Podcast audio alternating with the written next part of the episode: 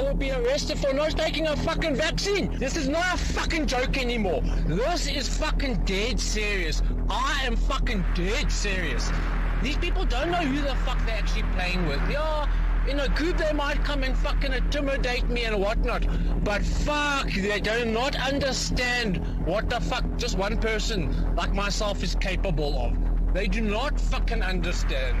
No fucking vaccine or mRNA will ever flow through my fucking blood. Never! I will fucking die! Fucking fighting for my forefathers and my fucking lineage! Fuck these motherfuckers!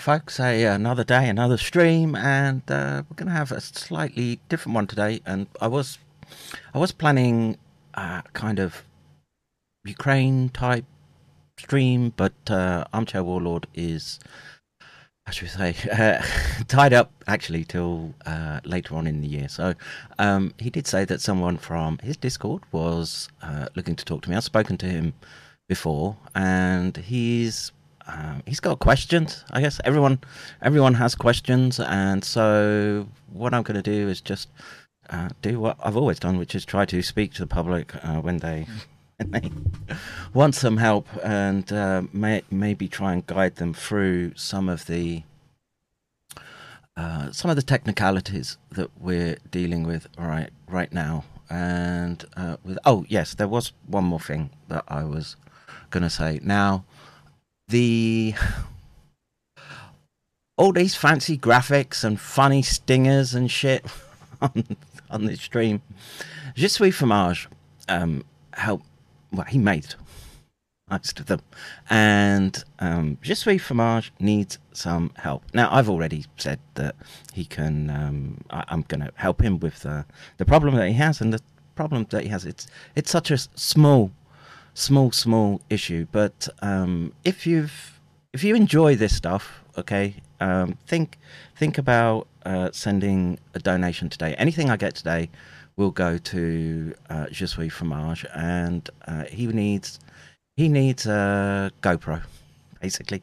His has died and um yeah we should just uh, like i say we we look after our own here and um we we should help Je suis fromage, and like I say, if you enjoy the, uh, the goofy graphics and the sounds and all, all that kind of stuff, uh, please uh, send uh, send a shackle to him because he's he literally is a he's a man on the edge of civilization, literally connected to it by one one uh, power cable.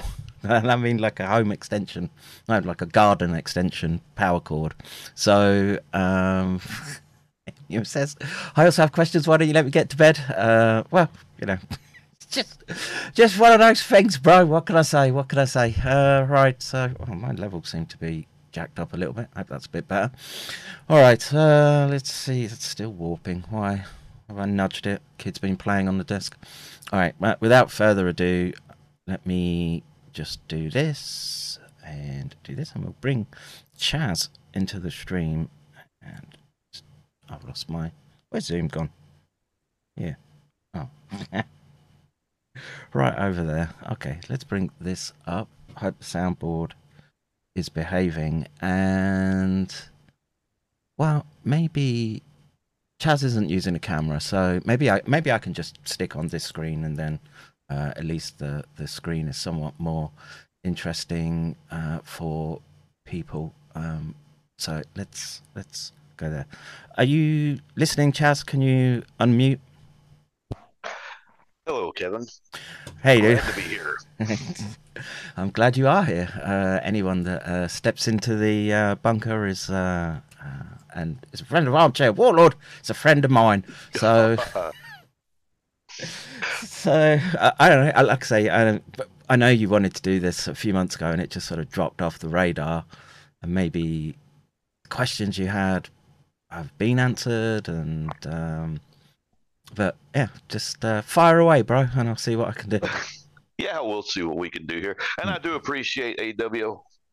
Uh, he's a good friend of mine, and uh, like I said, you and I were going to talk earlier, and my wife had some had some health issues, and just things happened. No, no. Some of this may have already been hashed over and talked over and kicking a dead horse, but it's just some things from my perspective, uh, being a chemist, and just things as as actually having worked in lab situations that kind of pricked my interest that I think you have insight on. Okay. Um, what what type of chemist were you? I actually worked in um, medicine labs where we uh, okay. Built. I did. I worked where in one of them I worked where we made Armour thyroid before they came out with a synthetic thyroid. Okay. And um, And I've done and I've done some petrochemical uh, as well.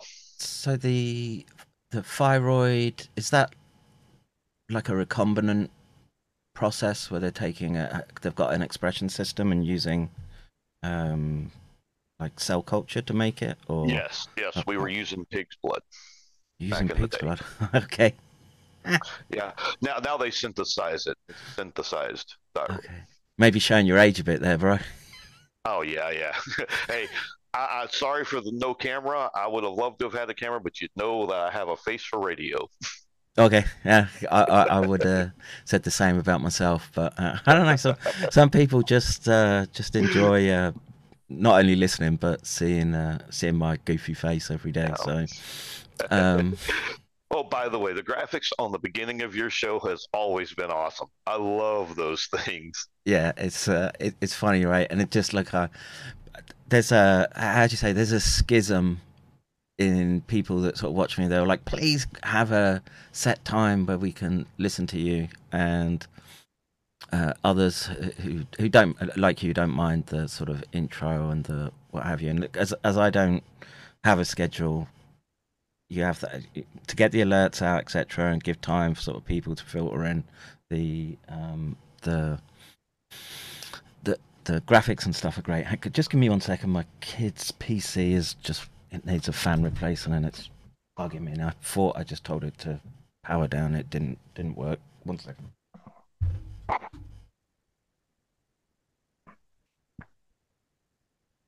Um.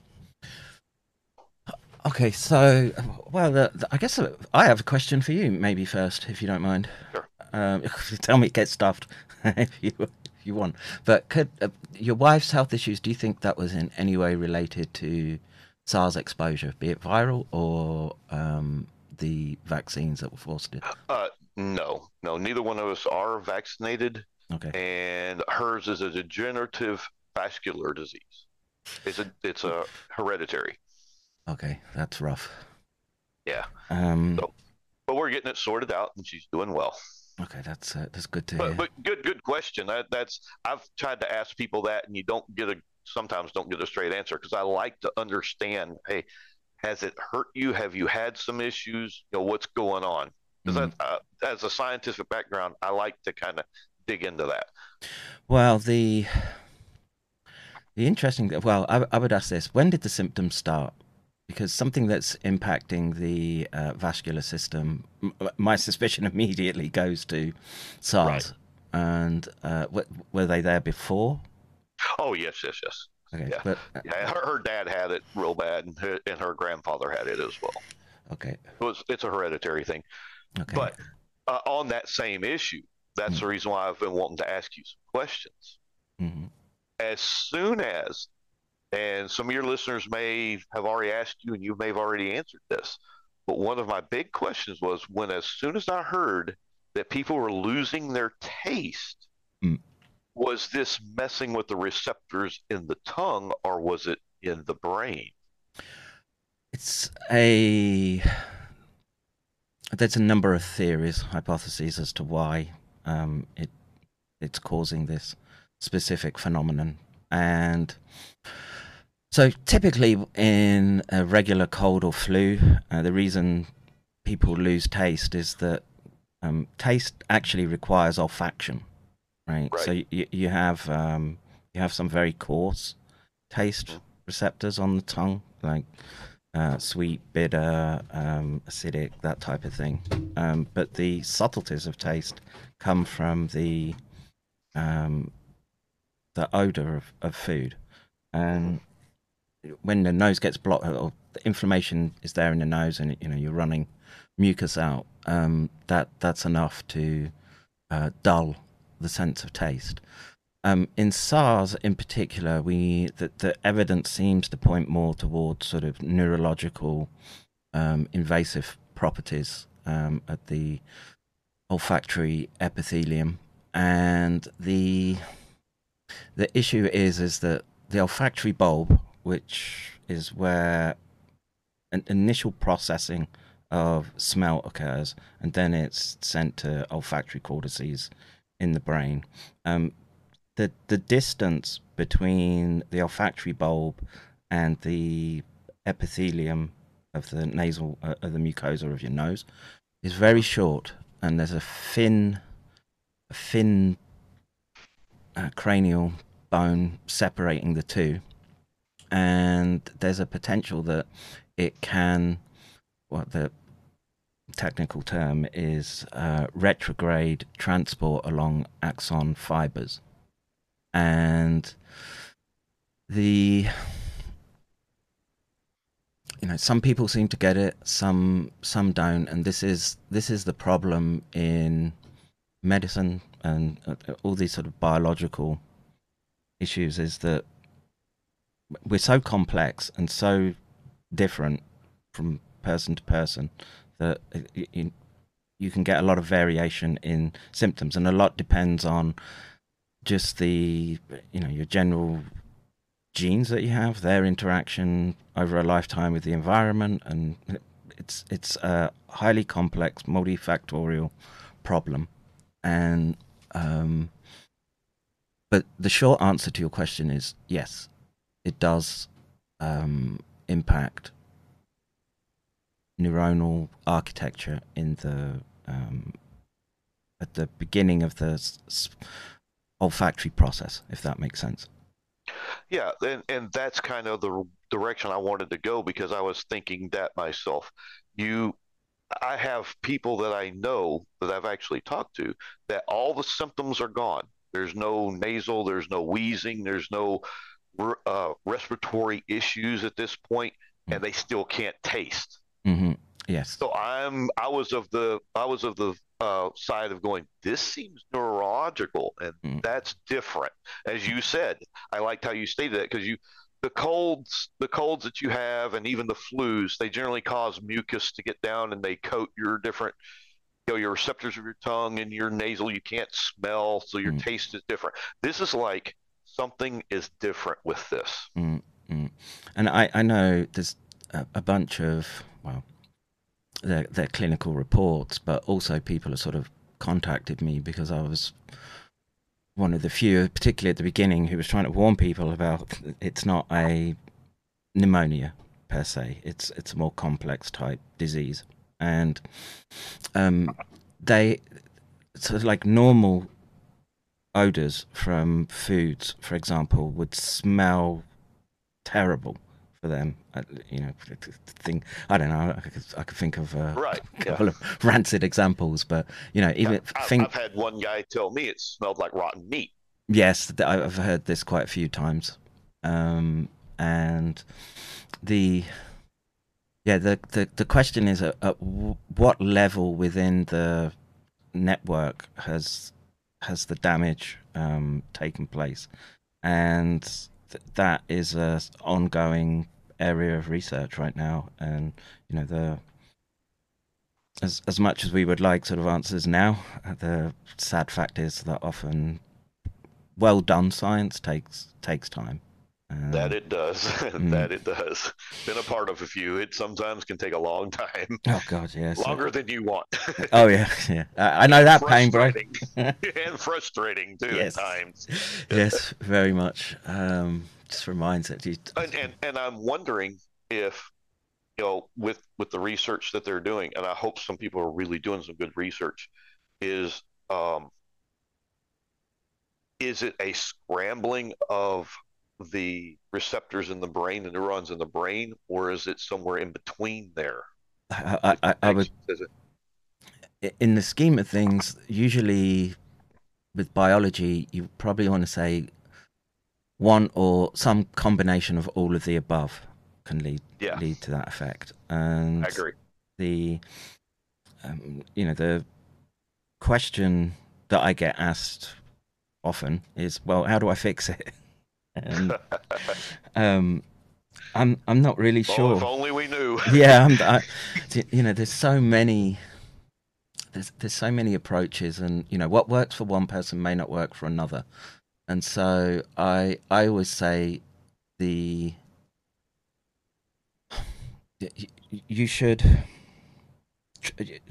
be open. You're your best um, diagnostic tool in a way because you, you have a you have the best understanding of baseline and where you were previously to you know, where you where you are now, and you're the one who's who, can monitor those changes.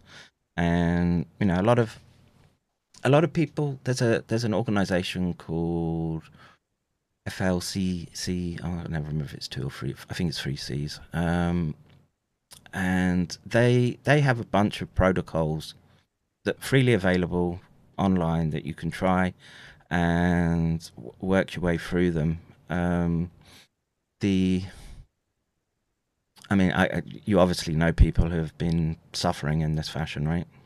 Oh yes. Oh yeah. Mm. I have, I have a friend. Interesting. I have a good friend, a very good friend, who has come to me and asked me because he knows I've done chemistry and have worked in a few things, and I'm like, man, it's kind of beyond me. Mm. He literally loves. now, This is funny, but he literally loves Cheetos. Okay. Can't eat them. He, he said they taste terrible to him now, and th- and he hasn't. He's been he's been past COVID for almost 18 months now, Interesting. Mm. and he Well- still has no taste. I was gonna say it might be a blessing in disguise, bro. Shouldn't be eating. Cheetos. But, but I have another question along this line. Sure. Okay, we talk about the taste, and we talk about people losing their this part of their senses. Mm. Have you run into or know of this SARS COVID affecting other parts of the brain that you don't notice so much? Yeah, so this is something that I've been talking about for a long time, and that I would say in the last six months, the data is really beginning to pile into or fill the bucket of exactly where I didn't want to see the data going, and this is the finding that uh, the midbrain, right? So there's a area there called the substantia nigra pars compacta, which contains uh, your dopamine neurons, and the once you begin to lose those, it has knock-on effects ac- a- a- across multiple um, networks in the brain, and they, um, well, the the end result usually of dopamine loss is Parkinson's, but Parkinson's is a it's an old diagnostic label that we would put to a, a, collection of neurological symptoms, and we we know that there are variations in how Parkinson's presents, and the um, the simple fact is is that if if the data is true, and you should always be skeptical of any publication, any yes. but you know, when hit after hit after hit starts landing in the same zone, then you're you know it's incumbent upon you to pay attention to those particular data points. And you know, funnily enough, one of the first symptoms that you have when you know you, are not feeling right and you go to the doctor um, one of the first diagnostic criteria for parkinson's is loss of smell and again you know the the reasons for this could be multi combinational combinatory but the um yeah at the, at the at the heart of the what we canonically define as Parkinson's is loss of dopamine. And, right. Um, you know, it's so your friend who's struggling for 18 months, um, he's he's gonna have to just simply accept the fact that there's been some neurological damage. Uh, could I ask how old he is? Uh, he's what Roughly, it doesn't 60, matter. 61. That's Six, trying to, yeah. 61. Okay, so that's in the window where you should start being concerned, especially right. about um, you know the neurodegenerative pathway. And right. in this in this instance, it's it's a case of you know you have to everyone's got to check out at some point, right? And meaning, right, you, right you're gonna. Yeah if, you're not meant to live forever, otherwise we wouldn't have kids. Right. Right. And the the simple the simple fact is is that you know you're once neuro, once the brain is showing these over pathologies, right, that you can clinically tick off your checklist. Um, there's a the clock is ticking, right? right? But but it doesn't mean that you just have to just accept your fate, right? There's, you know, there are things that you can do which theoretically could slow the process down and, you know, improve, you know, squeeze out a few years extra of uh, quality life. And, you know, and it's simple things like, um, you know, eating well, exercise, and look, um, I don't do all these things. I uh, I'm, I'm pro- prodromally Parkinson, right? You can brain. I've got the brain scans and the TBI to, uh, um, you know, show me that's that's where I'm going. And you know, I don't do all the things that I I, I know in my own head, which are um, potential interventions. So well, they say plumbers always have leaky faucets. Yeah, yeah, yeah, yeah.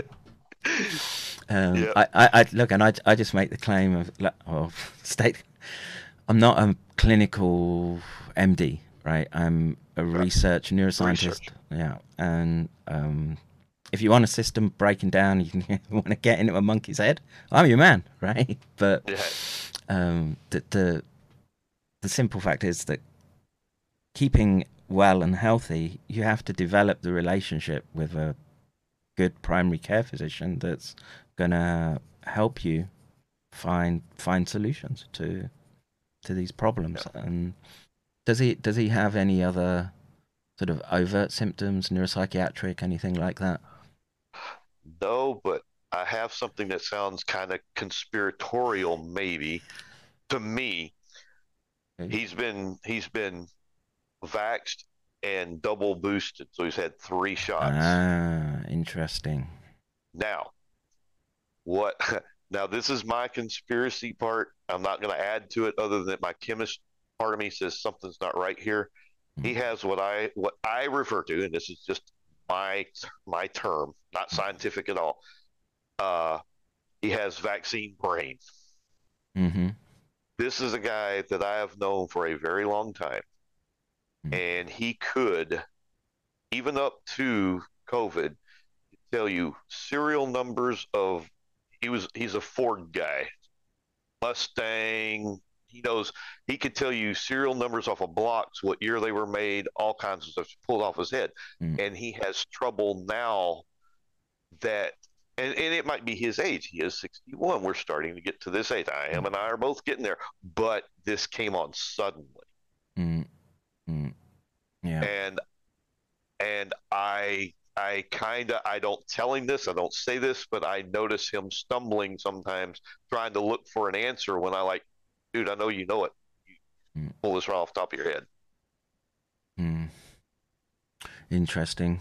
Um, and how far into the boosting, well, vaccine exposure and boosting process did he get?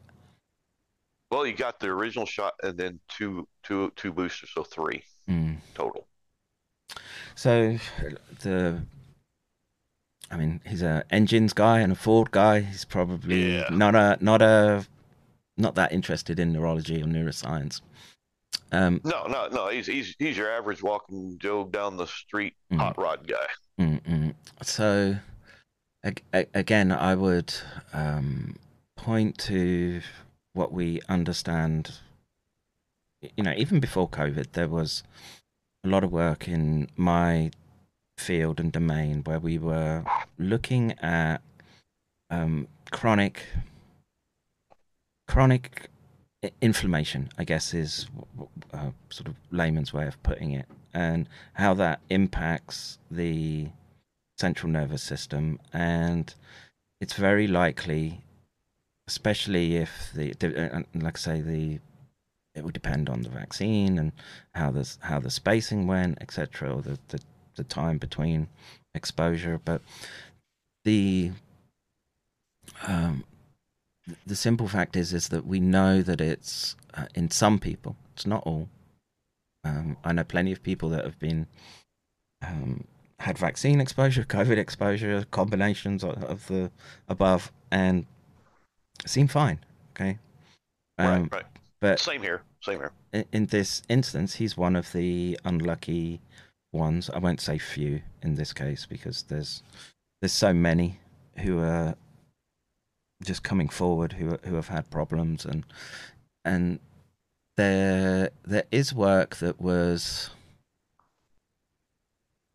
basically able and the thing is that that paper was behind a paywall and i just i i couldn't be asked to pay the whatever it was $40 just to read um, something that I, Oh, gen- yeah. generally i know the the answer to but their claim Right. was that um, you can cluster viral long covid in terms of symptom profiles differently to those who have vaccine induced quote unquote long COVID, and there there are subtleties in the um, symptom profile, and it would, I mean, the the best thing to do was sort of sit down with him and sort of make a a, a list of things that the two of you have noticed over the last few years, and um, and that would help you sort of triangulate where the potential problem could be. And you know the the concerning thing is if if it's this one individual who's got the smell issues as well then um i would well my advice in this in, in this case would be you, you've got to find a good neurologist not one that's just going to um over medicate because that's often what happens Right. That's what they like to do. Yes. Mm, mm. um, but the, uh, contrary to that, and this is something that I see a lot of, um, because people have, well, it's essentially what you can call it survivor bias, right? And they will they will say, well, you know, I got through, or they think what they were doing in particular was the um, reason that they um, they weren't impacted. And in, in in this particular instance, you need to you, you need to find this combination of behavior, so meaning physical activity, but Right. also importantly rest, um, nutrition. So no more Cheetos is a like I say, Right, right. It's, I've I've joked to him about that too, and he won't eat Cheetos now because they taste like crap to him. right. I mean, I imagine if it's like chewing on a rotten uh, deer carcass, I, I would be. Yeah. Uh, I'd be reluctant. Yeah, don't sound pleasing, does it? right. Yeah. S- Um, well, I just you had a final one on there, which is you got to find a combination of supplementation and medication that Right. finds the balance between um, benefit versus um, physical side effects. And Right. you, you know the you know one of the, one of the first things that you should think about when if there's like a chronic inflammatory state that that's been kicked off or started um you know the the go to and this and people who are um how should we say health nuts or aficionados who, who, who, you know they get a bit too preachy about what you shouldn't shouldn't eat Right. etc and but there's there's reasons that they point at things like fish oils and Right. um you know what's the big one right now vitamin d is a big topic of discussion and you know Yeah. if Uh, uh, If we can on that, have you noticed any research on the vitamin D? yes it seems to be Because I was going to say I have too, Mm. and that's because chemistry and, and that kind of stuff going along is something about vitamin D has really was really prominent. Yes, yes, and the uh, oh, and so Karma Doc's in the chat. Good to see you, darling. Um, low dose naltrexone. Now, I I can't speak to low dose naltrexone because I've never tried it, and this is something that you would have to do again in combination with um, your healthcare professional because it's um, Right. essentially it's an opioid antagonist, but Right. paradoxically, it's sort of low low doses. It does help with these sort of nebulous symptoms that come from when the central nervous system is being stressed, and. so that's another You- one. You did make a point a while ago that I caught. You were Mhm. talking about the long COVID. hmm I haven't looked into this, but is there a correlation? What seems to be a correlation between the shot boosters and getting long COVID or having long COVID? Mhm. Or is there something that maybe the vaccine is giving them the symptoms of long COVID that's more adapted or more attributed to the vaccine? Yeah, again, it's um, it'll depend on I know the. this is kind of random and everybody's different, Mhm. their physiology and everything, but I was just wondering if we're starting to get data points that's hitting close to the So again, if you look in the data, it's kind of mixed in the pu- in the published literature, and generally the well, I've I've tended towards, or, or I'm suspicious of um, papers that, especially at the beginning of the vaccine rollouts, they were saying, "Oh, it will help with, it will definitely help with long COVID," right? And I I saw that being pushed around across all the media, etc. Um, um, I don't, I don't think that was the case, and in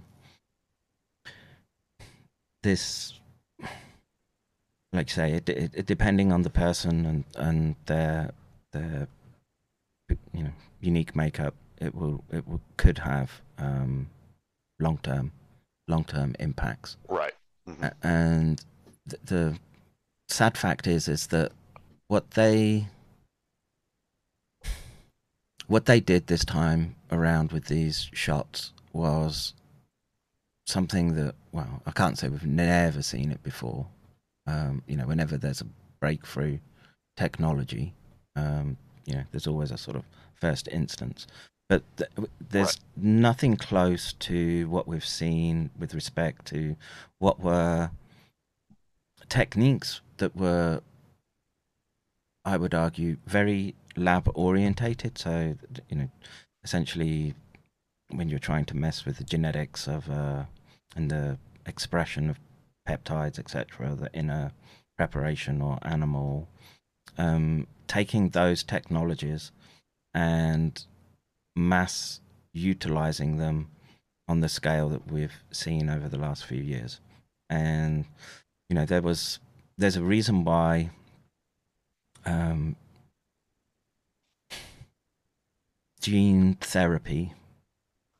Well, I can't say this now, but in in the past was so um, tightly regulated, Yeah, and and there's a reason for that. Mm, mm, yes, and they basically just tore up all those guidelines, and and, you know we could sit here for the next twelve Oh. hours listing you know, oh gosh, yes. why, and Well, the, uh, and now that we're talking about the vaccine, one of the things I would like to know, because I'm more curious around this than anything, Mhm. what real I I don't know right now we don't have enough data. It has it's only been just a couple of years like we've talked about earlier. Research does take a long time. Mm.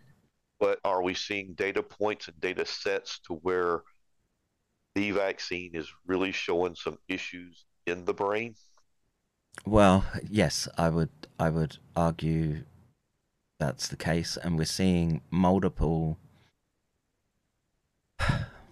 epidemiological signals for a bunch of different types of um,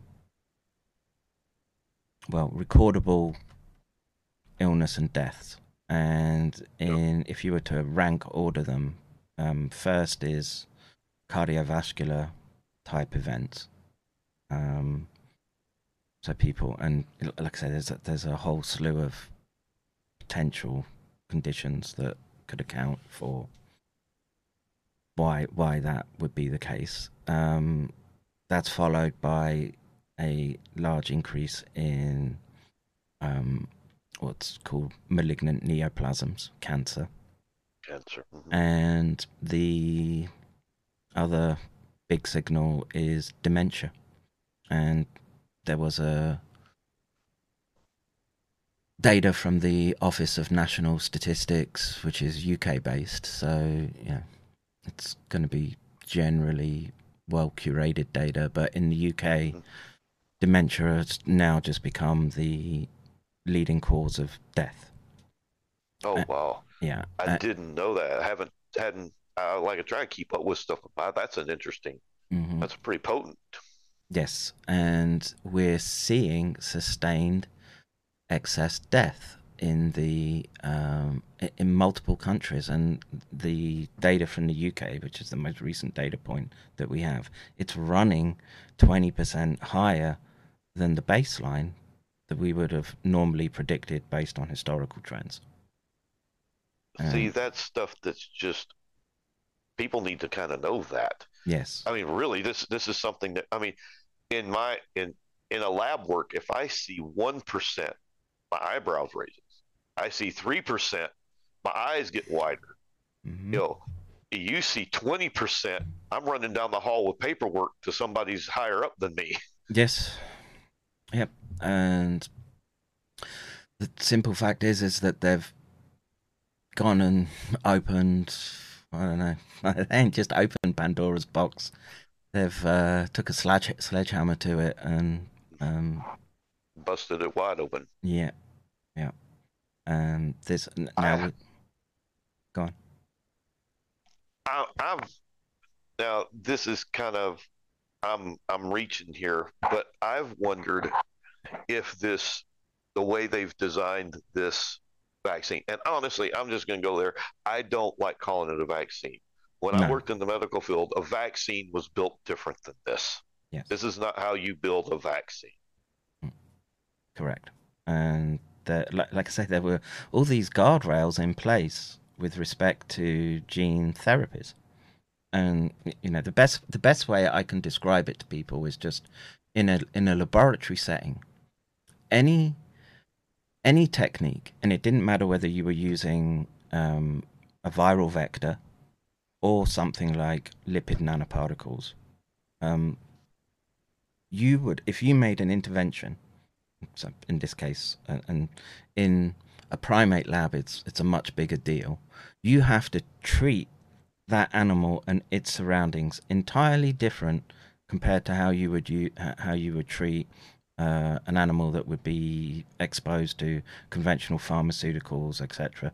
Just because there were just so many unknowns in in Right. this in this domain, and you know the, the simple fact is it came under um, genetically modified organisms. Um, and what we've well disturbingly seen is that um, there's a um, there's a potential for the the spike protein its or its genetic material um, to trans translocate into the cell nucleus. Now, it's still an open question as to what that means, because depending on where it's um, or how it's incorporated, will depend on the impact that it has on that particular cell and the tissue organ that it's part of. And you know, even like I say, even what I would have considered minimal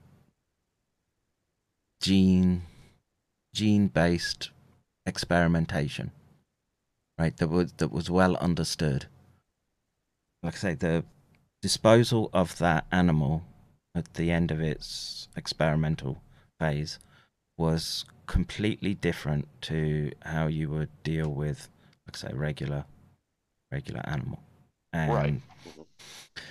I wish um, I wish we weren't in the situation that we're in right now. And you know, something that's come up in the last few weeks, which is just adds to the complexity of the picture. When you know, I'm spending a lot of time talking about this, but um, what they've found in independent laboratories is the um, genetic signature and of the plasmid. So plasmid is a sort of circular form of DNA that you would get into your expression system, you know, like a cell culture or a bacteria or whatever.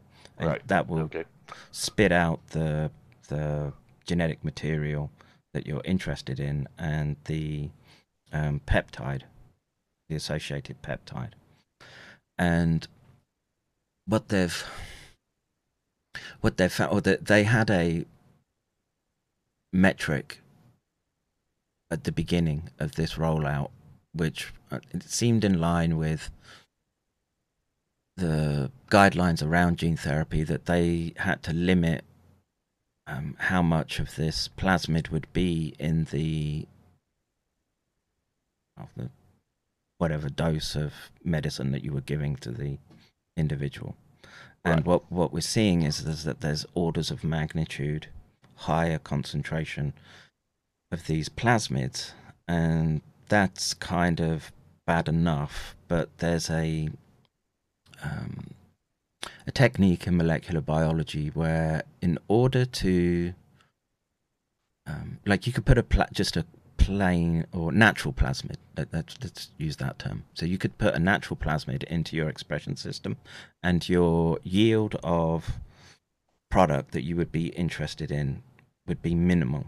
And so what they do is they take a um, piece of genetic code that comes from uh, a primate virus.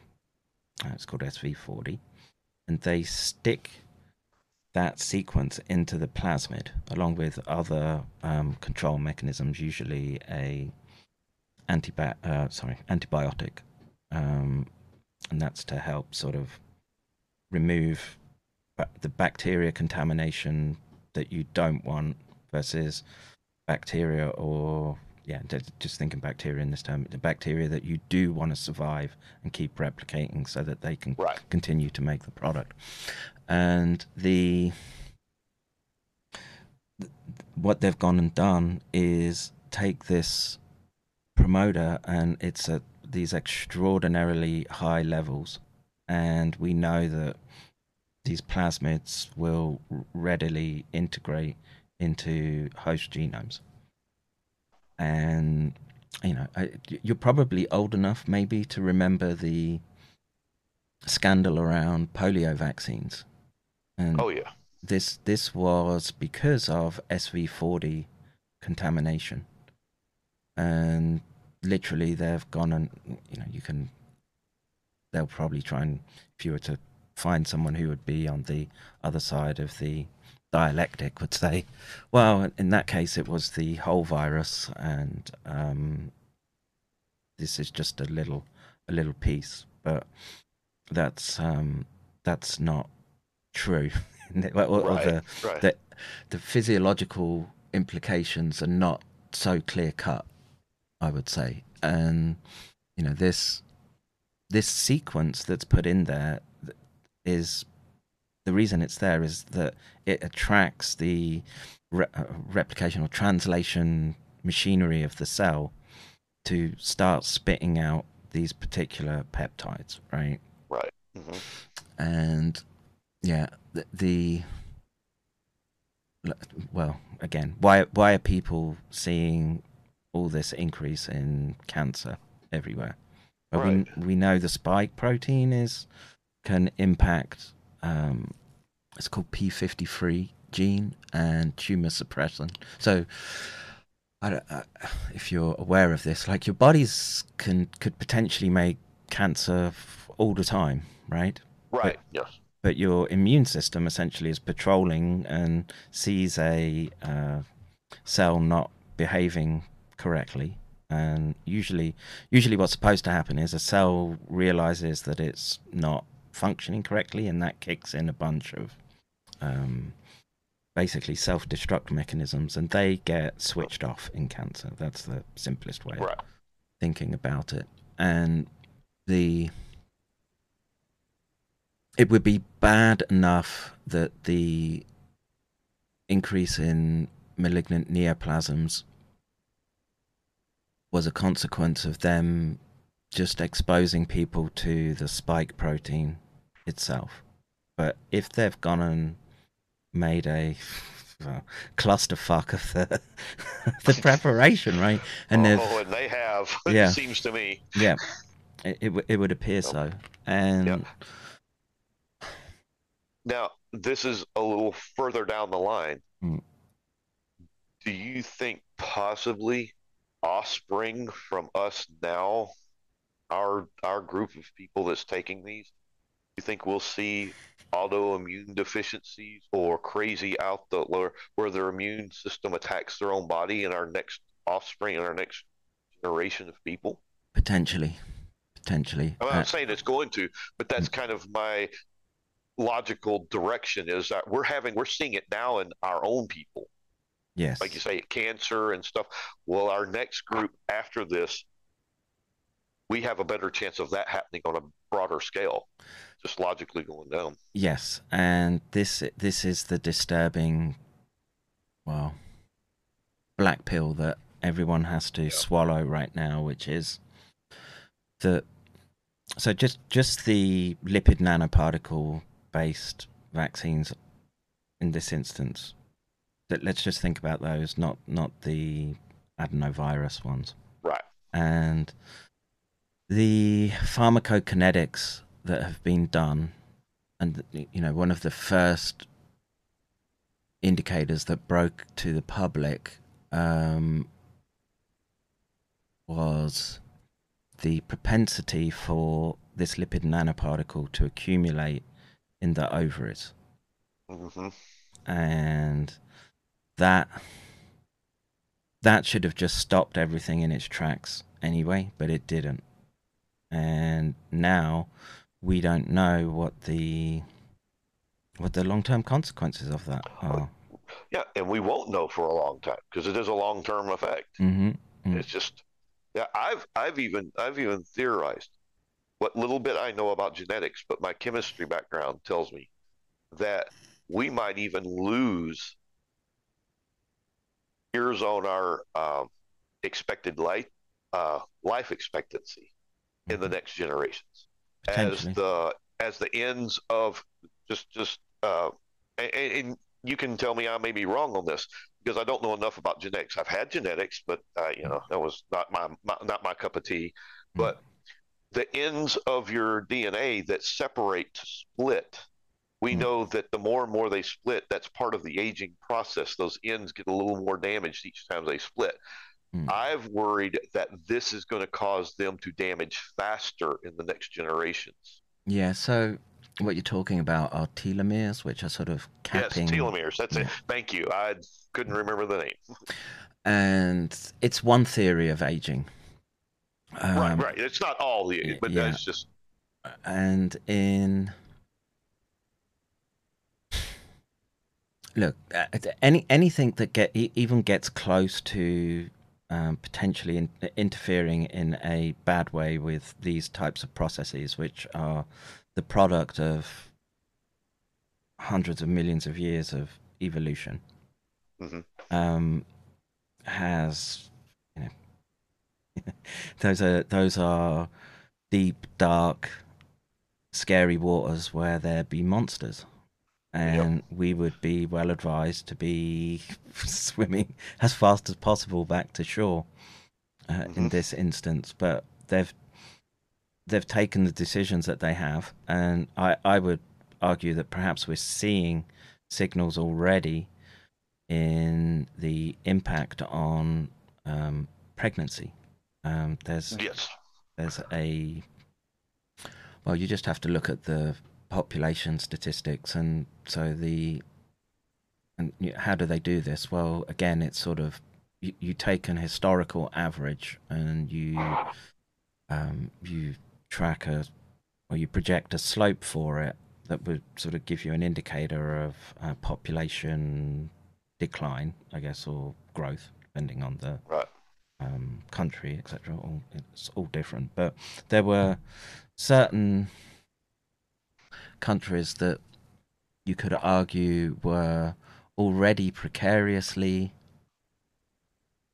teetering, not teetering, but already where the population pyramid was skewed, such you had um, way too many old people, etc., and not enough young people to sort Yeah, of yeah. keep keep a Correct. Not to point out any one particular country, but Japan is we know one is that that's they've kind of gone over the edge as far as they're not re, they're not repopulating themselves fast enough. Yep.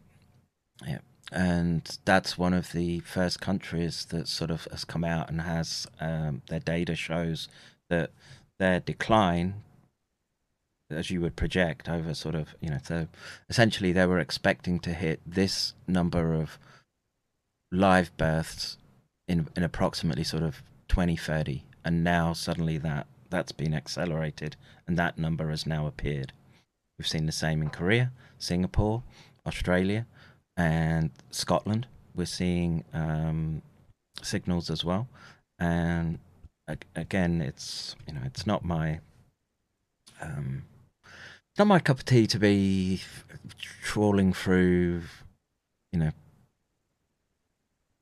I don't know what the US equivalent would be, but the UK equivalent is Office of National Statistics, just looking Right. at li- live births and deaths and the metrics for the. It's not something I dig through either. nah, it's just. Uh, it's a- but but but it does tie in with all this, and that's what's so scary. This goes so far. Mm. It's not like just a handful of people that that have inflammation in the brain or Mm. or their heart is enlarged. It's it's it's on and on and on. Mm. This is Yes. this is not one thing. It just keeps going. Yeah. And you know the disturbing fact is that you know the evidence points to malfeasance and i would i would say you know what's the saying like once is an accident twice is coincidence three times is enemy action we blew Oh, yeah. past that metric a long time ago No, right God, did we? Mm. Yeah. yeah, and that, and, and I'll tell you, one of the reasons I did not get vaccinated was for one, only one reason. When it rolled out, I looked at my doctor and I said, Doc, you know me? No, I went to school. You know where I went to school? I said, You've known me for a long time now. I said, They rushed this through too fast for even a regular vaccine. Hmm. Yeah. I said I've been where they make vaccines. This is not how this is work. This is now this is done. Hmm. Yeah. Yeah. I said, I said, I don't even know what technology they're using because this was early, early, on. when We're talking about it. I said, I've heard a little bit about it. I don't that, know that much about it, but I'm not taking it. yeah. And you know the my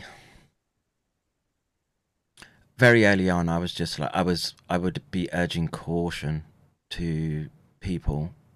Um, oh yeah, and I, I was like, the best thing to do is wait, right? If they're if they're doing this, maybe maybe it work it works great, right? You never know. right, exactly. That's what I told him. I said, hey, this thing may be absolutely excellent, but I've seen where you think a vaccine's going to work and your data comes back and you hadn't made a dent in the viral thing you're trying to stop. Mm, mm, yeah, and that's that's where we are right now, and you know, the the issue we have right now is that there are many who look they they would have refused under normal circumstances, but the situation was such that you know they'll say, "Oh, it wasn't it weren't wasn't like you were strapped in." a- a gurney and they stuck you with the thing, but they psychologically did that by saying, Yeah. you, you, "We're gonna essentially mandate it as a workplace um, response." And oh, and that's the best way to get you in the pocketbook. yes, yeah, very Yeah. much. And Yep, you, this absolutely ridiculous. this brings us into this territory of um, you were in the military, right? What did what did you do? I was I was a grunt in the military. Okay. I, I, repa- I repaired artillery pieces. Okay, right. That's I love grunts. there's, Yeah. there's um, it's uh, it's it's these people that I want to coalesce around, and Yeah. because I, I, I wanted to be a tanker. I wanted to be a tank driver, but Okay. Uncle Sam thought I was pretty good with my hands. okay, uh, well, they let you repair tanks, right? No, more No. artillery. I did repair a few tanks, but Okay. but mine was more artillery pieces. Yeah, so I was, what, this is why I was like talking to Armchair Warlord because I don't what what what goes wrong on an artillery piece. There doesn't seem that many moving parts to me. The hydraulics, no, maybe. but they can. Well, they can fall apart. That's for sure. Right. Yeah. But uh, yeah, that. But yeah, all the all the stuff and and and armchair warlord's a great friend of mine, and Mm. and it's funny because when we first met, he's like, "So you're in the army, yeah?" He said, "What'd you do?" I said, "I fixed pieces that you got blown up." Okay. and yeah, it's just one of those. Well, I you know, I don't want to. Maybe we'll talk about this in a, in a at a later part, but you know, the it's crazy to me how you know this in this modern warfare paradigm that artillery is still this. Uh, well, especially in Ukraine, it's been critical to the fight, and you know, my understanding is just that military doctrine thought they'd sort of solved a lot of these issues, and they haven't. And so these, you know, I I don't know what's what's the historical sort of modern artillery piece. I mean, cannons, I guess, right? The- Right, the old cannons kind of. Yeah, We, we thought we'd move past that, yeah, yeah. but but what we're finding out is that Russia had the right plan all along. Mm, mm, yeah. Yeah. Um, Yeah, you can't get your In fact- planes in the air because of um, just sophisticated air defenses. Then Exactly. Hmm. And if you can't cover artillery by dropping heavy bombs, Hmm. you got to fight it with artillery. yeah, So, and, and what Russia did, we, we, we went a different direction. I'm not near as qualified as uh, as armchair warlord, but I do understand this. I've been out on the field a few times. Hmm. Is that we went sophisticated. We're going to stand off a long ways. We're going to bomb you. We're going to missile you. We're going to shoot you with long range rockets. Hmm. Well, that's fine and dandy, but long range rockets can't cover a vast area, as in as in Like they can hit a specific spot and they can take out a certain thing very well. They can fly through a window of a building and take it out. Mm, mm. But when your men are stretched out 50 per kilometer, Mm. you're only going to hit one or two men. You're going to have to have a lot of missiles to do that. Well, artillery is awesome at doing this. Mm. But artillery in, con- in concentration, you can cover three square m- kilometers easily. Fuck that noise. I don't want to be under that. But but you see where I'm going at. Mm. We we thought, well, we're we're going to be sophisticated. We're going to have the and don't get me wrong, our our systems, our kits as we call them, are awesome. They do a great job at what they do. Mm. But when you get into a full scale, heavy, dense fight, they're not what they're made out to be. Mm, And Russia understood that, and they understood it well. mm. Yeah.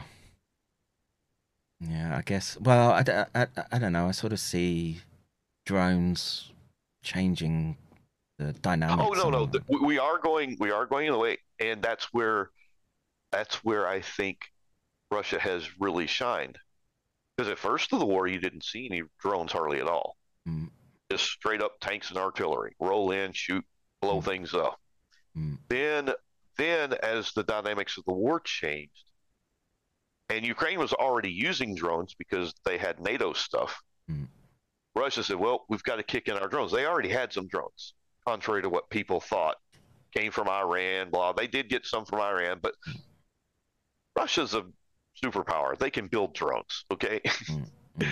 so they start showing up with these drones, and they combine what we call a combined effort of overlapping their artillery with their drones with electronic warfare Mm.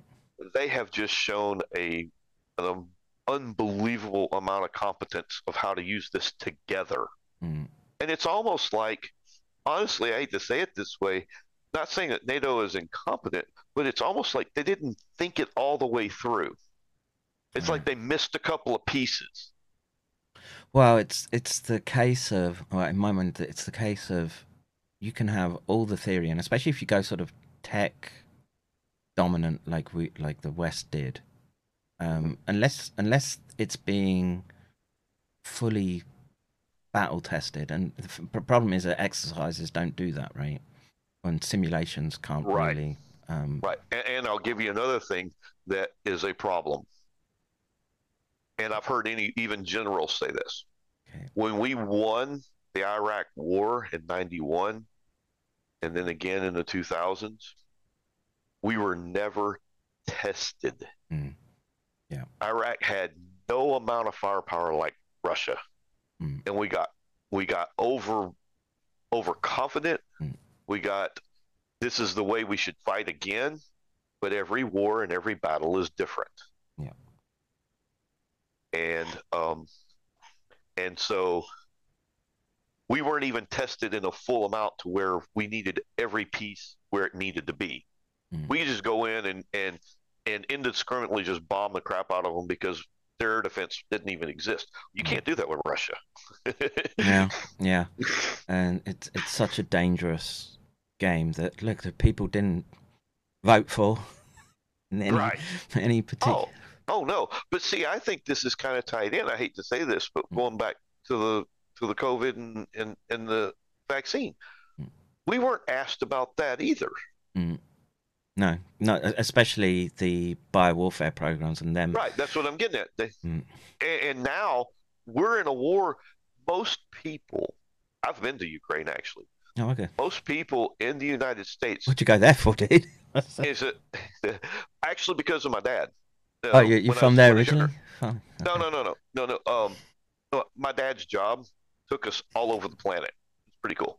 But anyway, what I'm getting at is that is that most people, when this war started in February, they couldn't tell you where Ukraine was. In the United States, I'm talking about most. We're talking about 80, 90 percent didn't Mm. even know what Ukraine where Ukraine was, Mm.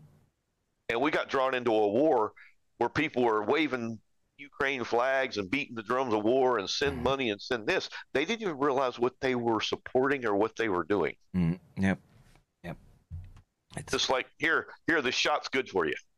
yeah, and you know, there's what I was going to get to before we made the tangent sorry. into into Ukraine was that um, you know from a thirty thousand foot perspective, right? What Mhm. what what it looks like we're dealing with is um, biowarfare, or uh, the the conflict initiated by biowarfare, and in biowarfare, there's this um, how should we say operational principle that if you want maximum impact Mhm. in in when you're using those types of weapons, I guess. Um, what they what they had come to understand was that viruses by themselves are of limited efficacy, particularly if someone's Right. um, fit and healthy, right? Which, Fit, fit and know, healthy. Most You know, and, and and something I'd like to point out too. I've heard some stupid, stupid conspiracy theories that viruses don't even exist. oh god, yeah, that one that one just Okay, drives okay. me. But but but besides that, I've even told people so we understand a viral load. Mm. We we can explain to you that a viral load, you have to have a certain amount of virus to be able to infect a person. And if they're healthy, it takes even more. Mm. Yeah.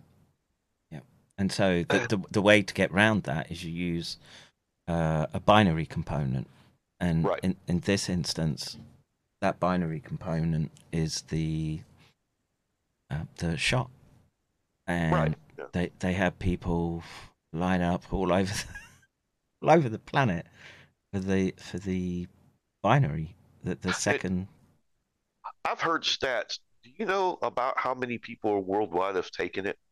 Is it around isn't around two billion or so at this point? I, I I would wager it's probably a bit higher than that, but the number of shots doled out, the last number I saw was floating around seven billion. Oh Lord. Yeah, and um, yeah, I think we're reaping the what we've sown, and the, Oh yeah. the simple or, or the disturbing fact is that the West being led by the nose by the US in this instance, not just the US, Right. but Yeah, but the no, UK you're as well. Really- Um, they they invested a lot into Ukraine for this. I, I call it sort of like next generation biological warfare, where the the aim is to um, you want to incapacitate, right? Because I, I like to think that some of the rules that we had in place are the they're still we're still sort of kind of operating by those. And in and so what what they could say if you know let, let's make this hypothetical. So we lose the uh, war and russia or whatever the equivalent would be axis powers say for example they they get their um, trials that they've been asking for and the russians have already been asking for those trials Right. um, because they've they've took straight out come and made the accusations that we were engaged in um, de facto biological warfare, Right. and um, the problem is is that we can't defend against that position uh, on a legal sense because it's exactly what we've been doing Mhm. and I try to explain to people you have to you have to think of the how they would deploy these um, weapons, and so why why would you put your labs into Ukraine, for example? Well, you know, the simple fact is is it does border the Soviet Union. There's a bunch of endemic diseases there which are of military significance. And the idea I, I like I say I can't this is just a hypothesis on my part. I can't point to specific bit of doctrine or that. I think this is what they were trying to do which is you go in and you're sampling continuously from uh, geographic area, and you want to build a picture of the biome and virome, right? Right. Such that when it comes time that we would have to deploy forces, that you can use essentially, essentially it's stealth biowarfare, so Right. that they've got the disease agents at hand. They're tracking the change, like the mutational changes that occur naturally, and they could make manipulations to that so that they so that it looks less obvious that a biological agent has been deployed, because Right. that would class as a WMD attack. Oh basically. yeah. Yeah. yeah. And at the same time, you're developing the countermeasure that you would give to your side to mitigate the um, the operational impact that it would have for your forces having to operate in that in that area. Right. And we were for sure engaged in that activity. Oh, no doubt, Mm. no doubt. And in fact, my my and this is hypothetical.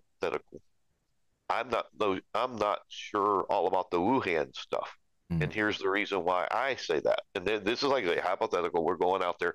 I stick with Ukraine because one of the first places that we know it hit very, very hard was Italy. Yes.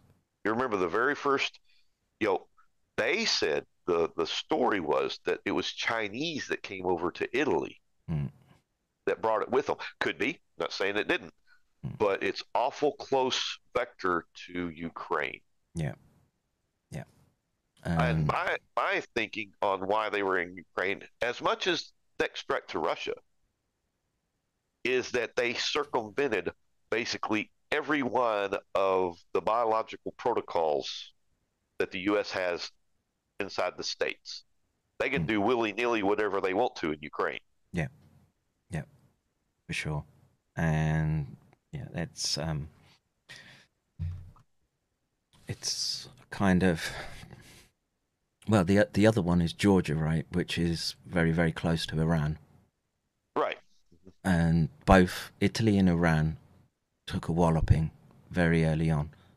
Yes, especially yep. Iran, and that that looked very very suspect because it hit um, it hit the Iranian leadership hard, Right. hmm and you know, in, in that particular framework, you have to ask, well, who who who would want that? Who would be driving for that um, battlefield result?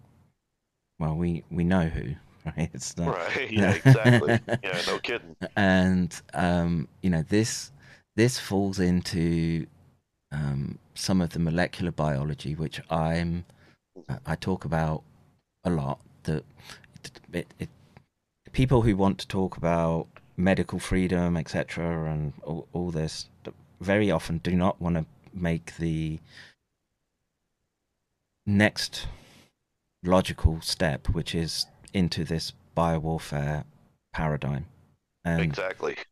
um, there were very early on there was a, a number of signatures in the molecular biology which pointed at um, a potential race-based component. And I've heard this. I've Mm. actually seen some papers on this. Yes. Yeah, and what what they found was that the most or the earliest strains um so the the order was essentially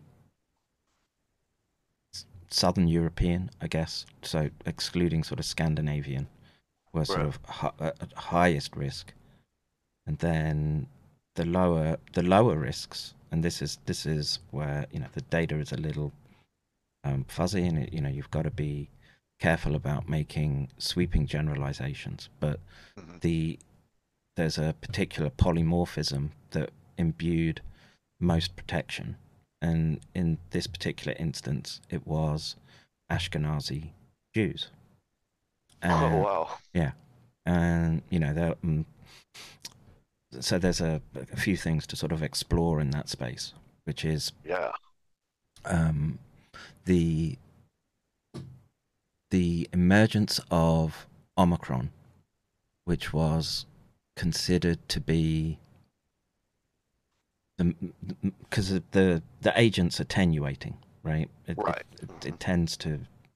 I, I I always forget the name of the principle, but in virology, there's a this this principle that it will tend towards transmissibility rather than lethality. Lethality, right? right. And in in this particular set of variables what they found was maximal protection with uh, the earliest strain. And when omicron came around it was flipped. So the ashkenazi were most susceptible to this um, th- that particular strain and you know in, in the data is very clear that um, if you if you can survive, natural infection tends to be um, the best avenue that you want to go because it's as broader im- immune response as possible that in- includes adaptive and innate immunity Right. and so the, the phenomenon of seeing that particular genetic signature in the initial strain the inverse with respect to the mildest strain circulating. And i'm not saying um, we shouldn't be how should we say um, on our toes with respect to long-term incidences. But Right. you know the it, that inverse being there is highly suspect. And the areas around which the impacts were being felt I say Iran who who wants to constrain the Iranians well Right. you know I'll tell you something. I noticed it was very, very suspect and very interesting. And I'm saying that this was this part was ever planned of it, but Omicron came out about the time a lot of states in the United States was already starting to relax their stay-at-home policies and stuff. Mm. And it let it spread through this where I live in this area. Omicron just blew through here like a Mm. tornado in, in the Midwest. yeah because my state had already completely opened back up. Yeah and It seemed very sus. I was like, how did this time out this well? yeah yeah and like I say And it could, and it can. I mean, there's always that that underlying, that outlying thing that say it's just coincidence. But in warfare, as we've been talking about in biological warfare, almost everything is suspect. Yes, yes, very much so. And the the the question is, what happens next in my mind? And I'm not sure how that looks. I really don't. Um, the you know, I'm a I'm a product basically of the Second World War. I, I was just Right. um, I, I'm from the UK because the UK captured my grandfather in the war Yeah. in Africa, and um, I don't know. You know, I, and he he he couldn't speak English very well at all, Right. and the you know just what he did try to impart to me was just how terrible that whole situation was. Right? Right. And- and he was just uh, peasant stock, right? Couldn't even Uh-huh. read or write back Mhm. then, and so you know they were th- that was literal cannon fodder. Right. um, Pushed out um, to the to the front lines in El Alamein and So, in your in your opinion, because I have mine on this one too, Hmm. you think dealing with this that we've seen and how they've pushed this out, all the points of data that I've seen, and you've looked at way more than I have Hmm. by far, you think our darkest days of, of this is still ahead of us? I think Where so. It's not behind. It's not behind us at all. Some people are like, "Yo, it's all over with." So I, that's me too. I think I think we're headed into a bad, bad place. Yeah, very much so. And the problem is that we we don't know what they've really, really got under the you know behind the facade of you know there's public science right and right. Oh yeah. and then there's quote unquote weapons military um, research and science and what might have been trying you know it's it's this the chinese doctrine of um, quiet weapons for silent wars right and i think i think that's what we initially i, I think that's what we've been through right now is the the silent weapon component Right. Mhm. um, but the I, I don't think the actors are how we would perceive them to be in in the traditional sense, right? Of Yeah. uh, nation state versus nation state. I think there's operational levels above that, and I don't know. I've got a rough idea what it and who they are, but um, Right. I don't think we'll.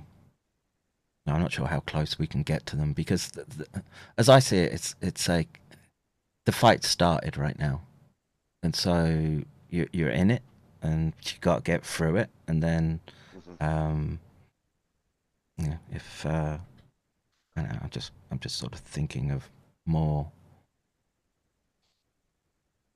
smaller versions. So- say you get into a fight with an individual, right? One person, and. I, I don't know. You find out that that person came to pick that fight with you because someone had a perceived grievance against you. Right. Well, it's not a case of just having to beat the, I don't know, the- yeah. right? You've got to go and now you got to go up the ladder. yeah, yeah, yeah. And this, this is, I think, what we're gonna have to deal with over the coming years, and um, it's why I'm, it's why I make such a such a point of trying to say to people, you, it's you've got to get through this, however possible. And I would, I, I'm working under the um, assumption that the United States traditionally has been a sort of bulwark against this tyrannical force, I guess. That's my Mhm. thinking about it. And they they've got to break the US. And how do you do that?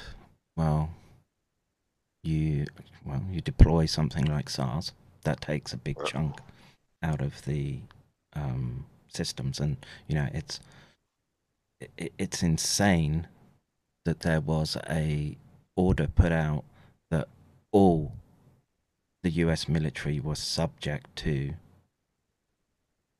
the shot, right? Yes. Hmm And this is I don't know if you've ever seen streams I've done with Charles Rixey. Uh, he's the Marine uh, chemical biological warfare expert. Oh, I must have missed him. I need to watch that. Mm, yeah, he's brilliant. He's brilliant. Yeah. He's he's really he's really he's a warrior man, and Mhm. he, he he knows what's happened, and Right. you know the fact that you know it, it he can't compute that there was this decision operational decision to vaccinate all the military, and that looks again it looks suspicious. Who has the power to do that? Right. And where was where where was like, the like you said, like like I said earlier, in this kind of thing we're dealing with, there almost are no, uh, how, how should I say this? Uh, um, oh, the word escapes me. But but basically, it's not just. Let's say it this way: shit happens. It was done on purpose. Mm, yes. Yes, very much so. And the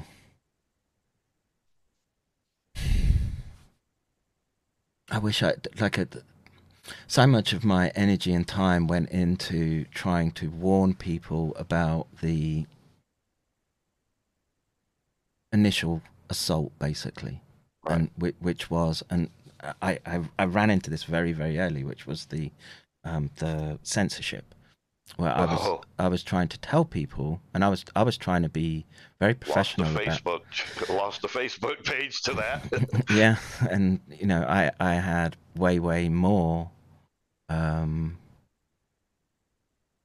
pushback than just Facebook, for example. Oh, Uh, yo, I'm sure you did. Yeah. But I mean, I, I'm a little bitty guy here, and they they, they stomp me like a No, no shit.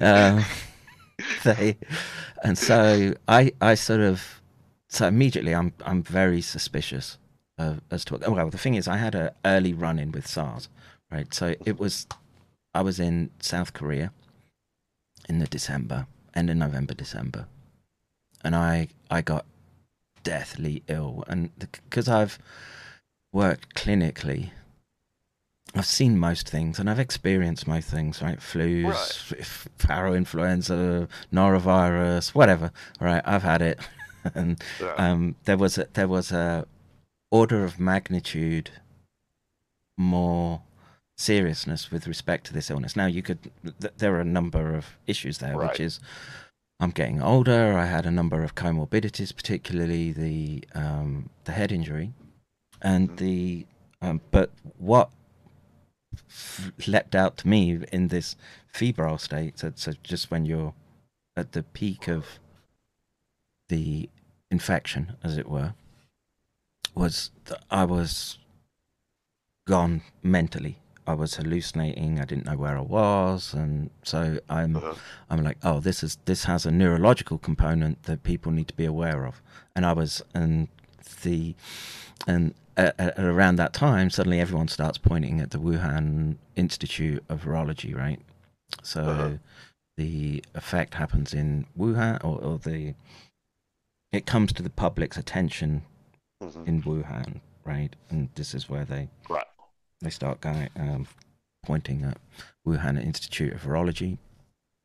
But you know, people people who have dedicated their resources and time to this, um, it, we can find the fingerprints of earlier earlier emergence, and that sort of points to September, October. At the same time, in the US, you had the um, vaping illness.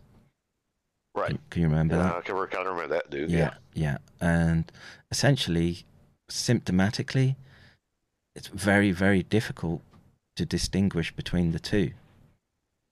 And the the X-rays, CT scans of the chest look very similar. Right.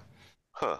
Um, and well, we don't know. We, we would just be speculating at this Yeah. point, but um, And we probably never will know. They tried to cover this well. Mm. They tried to cover this up big time. Yep.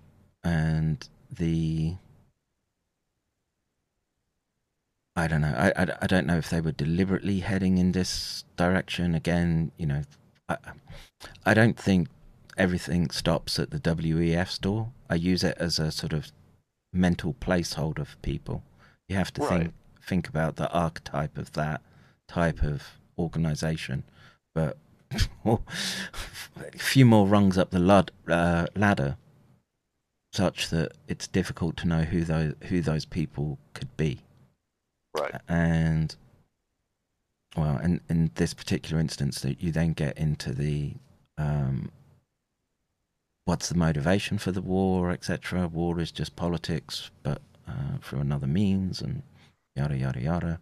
Um, who who would push in that particular direction? And again, you know, uh, you've got to go back to the molecular biology again, where the, the, the emergence of where it started, right, and the um, signals or, or signals, data points that would point to those that would try to or, or want to shape and control the planet. Yes. And Well, uh, that's something that I've I've noticed outside my realm of chemistry or anything else, but it does seem like this was very controlled. They have a direction they're going. Maybe it's not. Maybe maybe it got out of hand a little bit more than they wanted it to, or maybe. It, But it seems like they have a direction. We may never know what that really was, but one thing we do know, they don't care if it kills a bunch of people. yeah, more the better as well. Whether that's on purpose, uh, well, uh, yeah, I agree. I mean, conspiracists say they did it on purpose to kill a whole bunch of people, Mm. but it, you know, one way or the other, they don't care if it does. Yeah, Yeah, because they're insulated. Essentially, Right. you know, we're they're not subject to the environmental pressures that we are, Right. and they they could, you know, I, I get asked this a lot. So if they used biowarfare, well, then they, how did they prevent it themselves? Well, you know, things like Omicron would be one way, and then there's also a bunch of therapeutic interventions that you could potentially make. And so I don't know if you can, ca- well, cast your mind back sort of three years, and people would talk about hydroxychloroquine, rem, uh, ivermectin, Ivermectin. yeah, and the you have to ask why because th- th- there was already data that particularly hydroxychloroquine in for quote unquote coronaviruses was effective Right. and this was publicly available information Yeah, I was going to say I knew that a while back. Yeah. This- yeah. and and the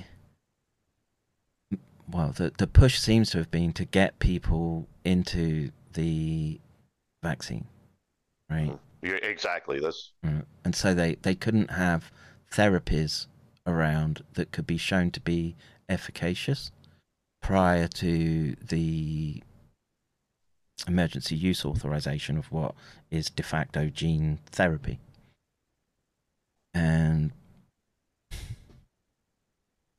well um it's such a dark pill to oh god. flag yeah. In fact, I think we're probably going to have to wrap it up here Mm-mm. here in a minute because we've been here a while. Mm. But yeah, we could do this again and yeah yeah. anytime we can talk some other stuff. Mm. I mean- I think we got some, like I said, I think we got some darker days ahead. i i, I think I think what you were saying earlier is that you put a lot of effort into trying to warning people. Now we're past that point. Now we got to try to help people get past it. Yep.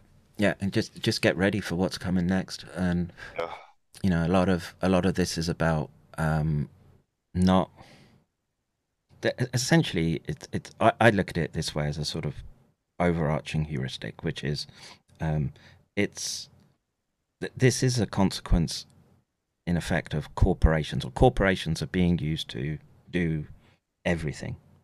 And so and I at a metaphysical level, right, there are sort of rules and regulations in place that you you know you can't force someone to do something in that space unless they agree to it. And so Right. you know that they'll they'll do any and all manner of trickery and chicanery, and you know they'll. And this, this is why I say to people, you've got to earn, understand the difference between laws, statutes, acts, Uh, etc. And they're going to try and trick or, or, or get out of you agreement to be under their sort of contractual agreements and obligations. Yes, and very funny to say it that way because, well, not funny, it's actually scary, is that it's almost like the vampire. He Yes. has to be welcomed into the house. You Yes. have to let him into the house. Yeah, very, very and he'll much. so. trick you in every way, but all you have to do is let him in. And Yeah. it's you're done for. Yeah, yeah. So he he can't cross the threshold of your well, home, right? And so, yeah, that's that's it's. I need to be using that metaphor a lot more with what we're doing. Because that's with. really what it was. Because that's really what it was. Mm. They used every. They'd say we have an act, we have a statute. It was never a law really that I ever saw any laws Right, because they couldn't force you. Right. A, vampire can't grab you and throw you into the house and cross the threshold. Yeah. You got to be invited.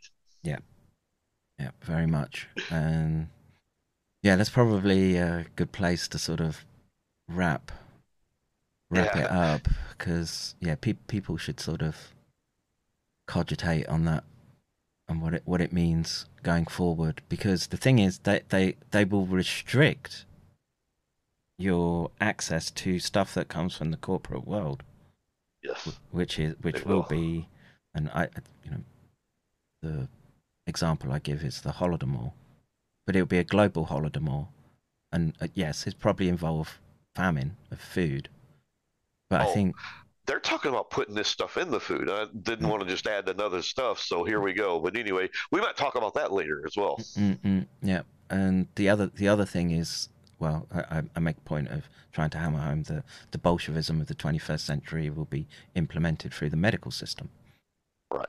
and that's what they're trying to uh, achieve right now. And so they'll limit your access to the, I, I don't know, the pharmaceuticals that you need to maintain quality of life. And look, if you suffer from epilepsy, you need you need to get that under control. You know, it can it can kill you, right? And there's there are simple ways of ameliorating that at a at a pharmaceutical level. But if you can't get access to that, then they'll they'll make you sign and and make sure that you can get the uh, that they can get their foot in the door, as it were. And Yeah. that's that's what people have to expect. Mhm. Um, it is what it is. Uh, Chaz, uh, pleasure speaking with you. I'm sorry it just uh, took so long to. Um, Oh man, I wish I wish we could have earlier, but things things didn't work out. And Mhm. next time I'll have me a cam. I am sorry for no video, everybody. no, and like I say, uh, I would just say, uh, like I said, um, the reason I sit here every day is to do this type of stuff, which is to answer questions for people. And you know, if you want to come on and um, ask questions directly, um, just DM me, and I, I, I'll, I'll, I'll make the effort to bring you on. And Oh, that'd be awesome. and um, so yeah, if you've got friends, if your friend wants to um, ask questions, but he's he's more Oh, he might welcome. he might would like to because Mm. it, it's been bothering him for a long time.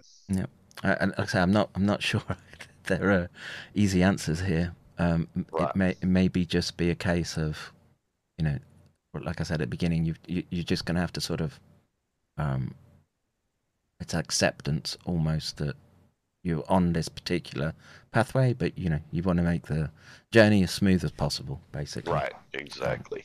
That's- Exactly. That's it. So, Chance, thank you. Well- I will end the uh, Zoom.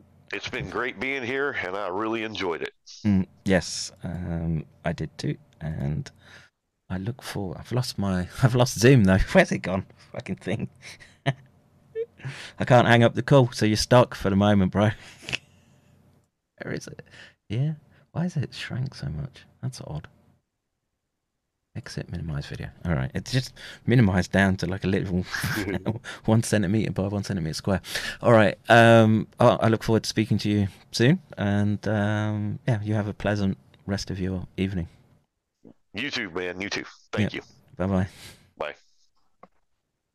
All right, folks. There you go. Um, doing the doing the Lord's work, I hope. And uh, what I will do now is check the chat. And goddamn, it doesn't keep a history now anymore of my chat. It's ridiculous. So if there were questions, well, what's on the screen right here? Um, no, uh, Simon in the chat says eating mainly essential fatty acids, EPA, DHA, got flaxseed and a bunch of gut biome, building things. Um, all right, so sounds like Simon's still suffering somewhat. Okay, Phoenix says the reality portrayed in Tom Clancy's The Division is around the corner. Well, sounds like I'm gonna have to read that one. Kevin says there used to be a culture of America seemed to save the day for the world. The dark side was always there of the CIA, Kennedy assassination, and scores of military interventions for almost three generations. Yeah, and you know how much of that comes down to well, again, this same group. we just call them the K26Rs, the Federal Reserve, all of this, right? They're they're always out there. And it was the world might have been a better place if the US had maintained an isolationist policy. More than likely.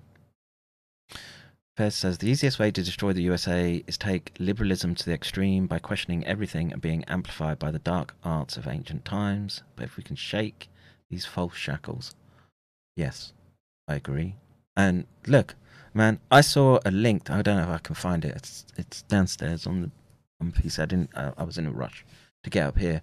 But apparently, the UN has put forward a bill to decriminalize essentially paedophilia.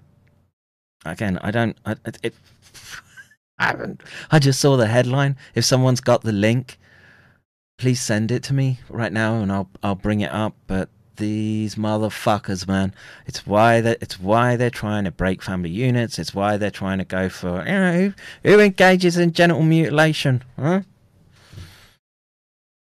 And who has a predilection for diddling kids? right, Sabbateans. All right. Um. Uh, I don't know who Sahan Sahan is. An innocent man, but okay. Fed says we can grow, produce, invent, coordinate, distribute everything we need to survive and thrive. Yeah, yeah. You, like I say, just I can, I can forego most things, right? But the issue is, it's just you know, medications and shit like that. You know, like like my wife has um, pemphigoid, and that that used to kill people not so long ago till they discovered um, things like uh, dexamethasone. I could, I could probably work through the. Uh, here's the link. Oh God! Now I'm gonna I'm gonna fly off the fucking handle. Let me bring this up. Is that in the Discord?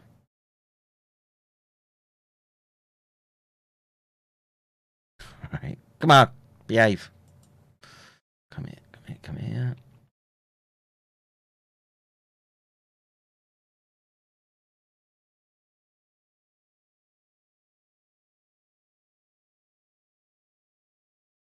New legal principles launched on International Women's Day to advance decriminalization efforts.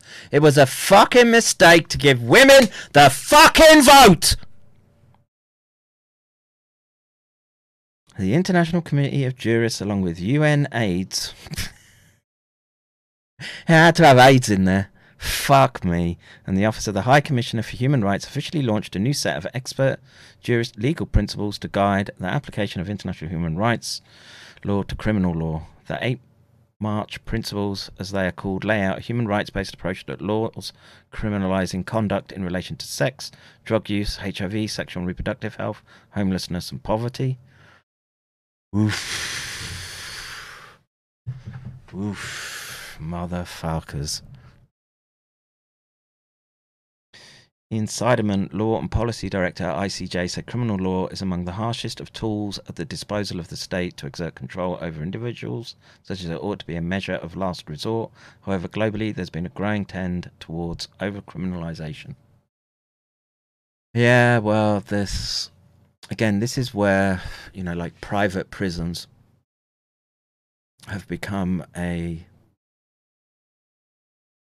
you know, the, once you once you start again enriching people through the corporate systems, such that um, yeah, over over criminalization, this is uh, true, and hmm, we must acknowledge that these laws not only violate human rights but the fundamental principles of criminal law themselves. He said, for Edwin Cameron, former South Africa Justice of the Constitutional Court and current inspecting judge for the South African Correctional Services, the principles are of immediate pertinence and use for judges, legislators, policymakers, civil society, and academics.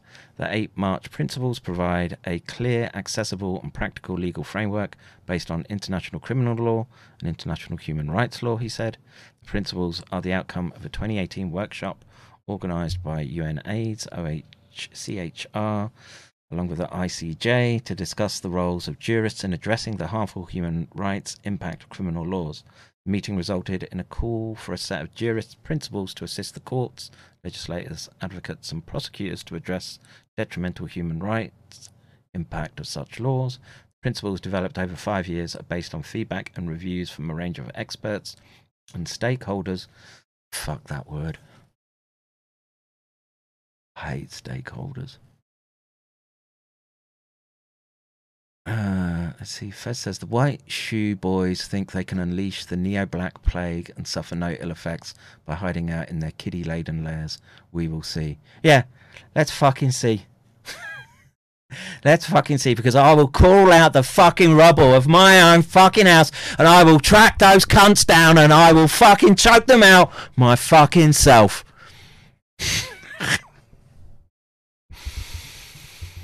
Hmm. They were finalised in 2022. Initially, the principles focused on the impact of criminal laws prescribing sexual and reproductive health and rights, consensual sexual activity. What the fuck does that mean? Consensual sexual activity. Now look, right? If you uh, if you're an advocate for Islamic law, Sharia law, and um, the girl is of age and ready, then I don't know. Then in an Islamic context, maybe, maybe, just fucking maybe. But even then, I'm. I don't know, man. I don't like where that goes.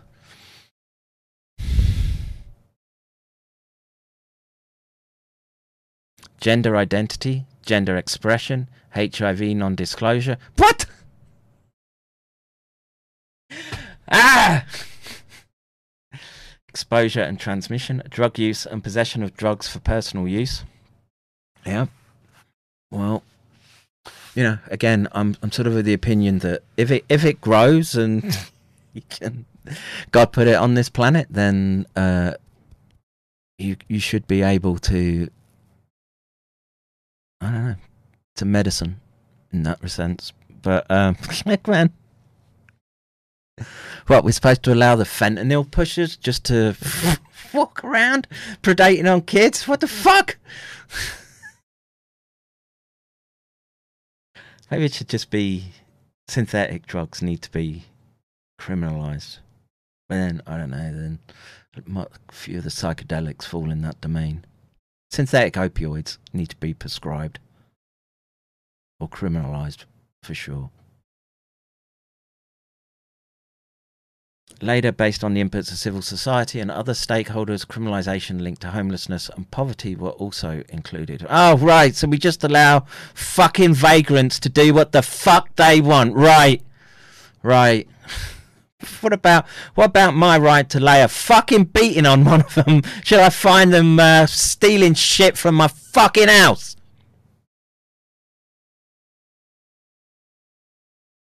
Continued overuse of criminal law by governments and, in some cases, arbitrary and discriminatory criminal laws have led to a number of human rights violations. They also perpetuate stigma, harmful gender stereotypes, and discrimination based on such grounds as gender or sexual orientation. Yeah, this is where these fuckers want to go because they are such deviant little cunts at the top. Right, that they want to be able to satiate their appetites. They want to bring it out into the open. Oh God, yeah, we were diddling your kids all along. Fuck these gaffers!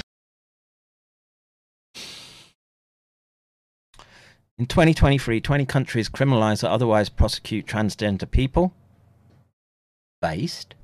67 countries still criminalize same sexual activity. Based.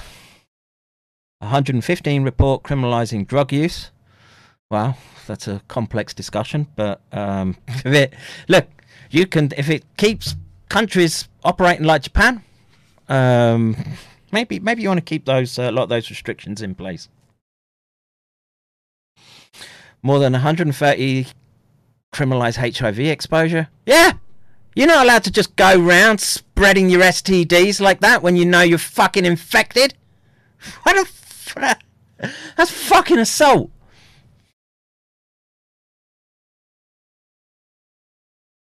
Apparently, diddlers at Twitch don't like criticism.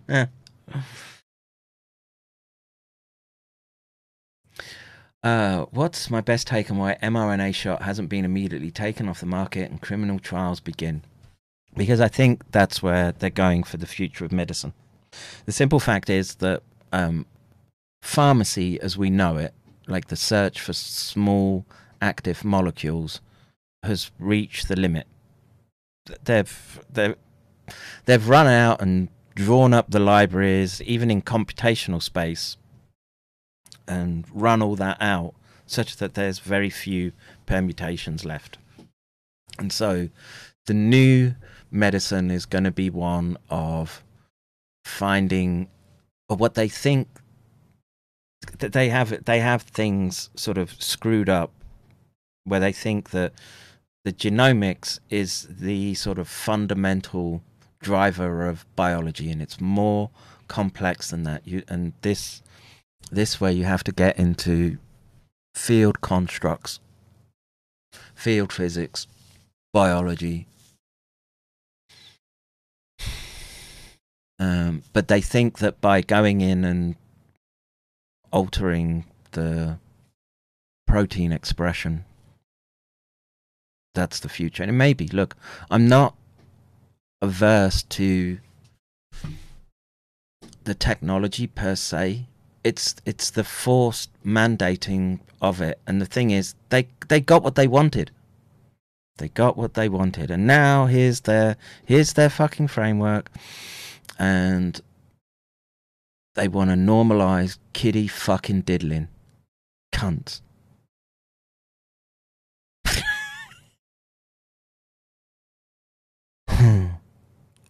I would uh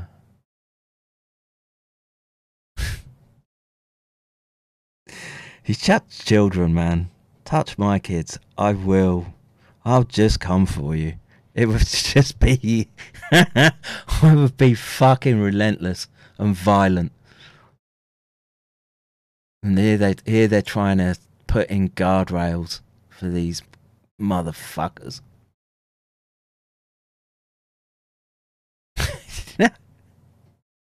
We need to be winding this shit back.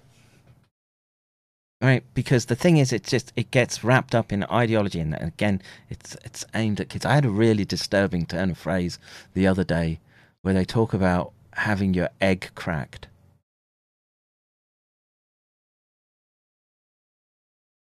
Saw a video which looked like a ramadan celebration at wembley stadium. Oh yeah they do that shit man.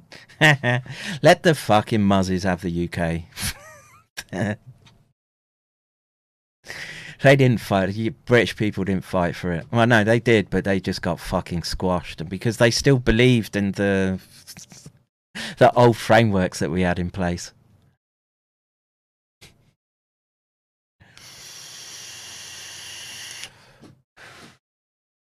Dads are gonna have to ditch the soy, grow a pair, and deal with the diddlers. Yeah. Fucking right, man.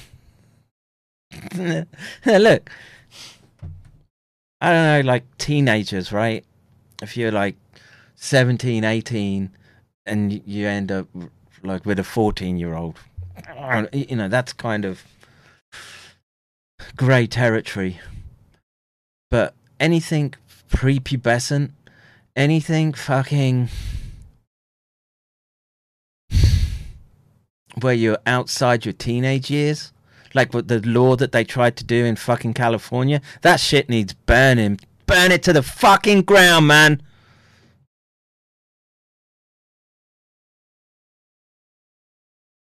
Over 150 countries criminalize some aspect of sex work. Good! Good! Get those fucking harlots, get them in the. F- get back in the fucking red light districts! What the fuck, man?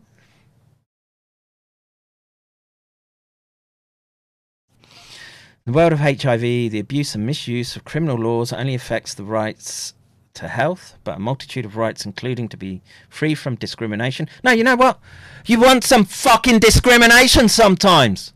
Thank God give you a sense of what to discriminate against. There are some things, you know, just ain't that kind of helpful I and lead to uh, Sodomy always leads to uh, sickness and uh, civilizational collapse. We learned this a long, long fucking time ago.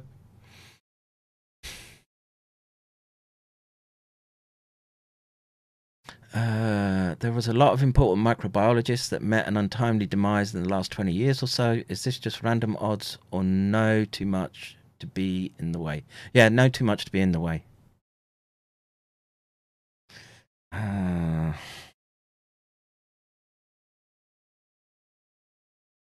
UN AIDS. What the fuck is UN AIDS? United Nations Acquired Immunity Deficiency Syndrome. Is that really what it stands for?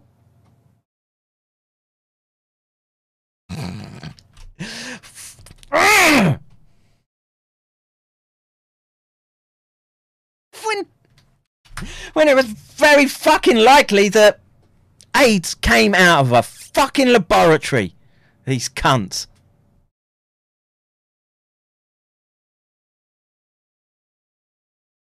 Yeah, yeah, it's literally just UN AIDS. Fuck these assholes.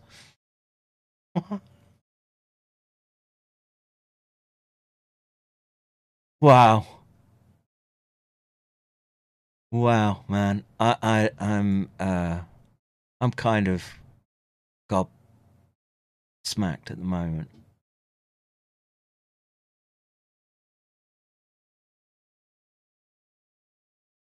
UNAIDS Deputy Executive Director for Policy, Advocacy and Knowledge Branch, Christine Stegling, said, I welcome the fact that these I welcome the fact that these principles are being launched on International Women's Day in recognition of the detrimental effects criminal law can and too often does have on women in oh their diversity. That is a fucking serpent in the grass. Okay? Now, there's a role for snakes, right? They have an ecological niche. But you know what? If if I see those little venomous pit vipers that we get round here in the garden, I'm gonna smash it on the fucking head. what the fuck, man?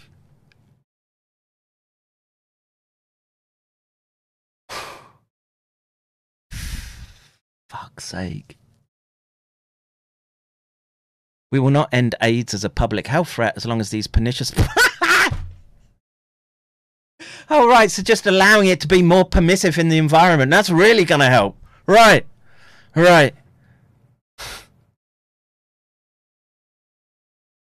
Also remarking on the significance of IWD, Volker Turk, High Commissioner for Human Rights, said, Today is an opportunity for all of us to think about power and male dominated systems. Yeah, you know what? I want some fucking male dominated systems. Thank you very much.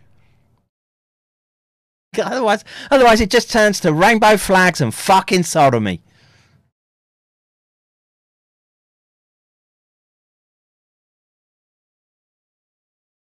His remarks ended with, Oh, I'm glad you've done this work and we need to use it, and we need to use it also in a much more political context when it comes precisely to counter these power dynamics.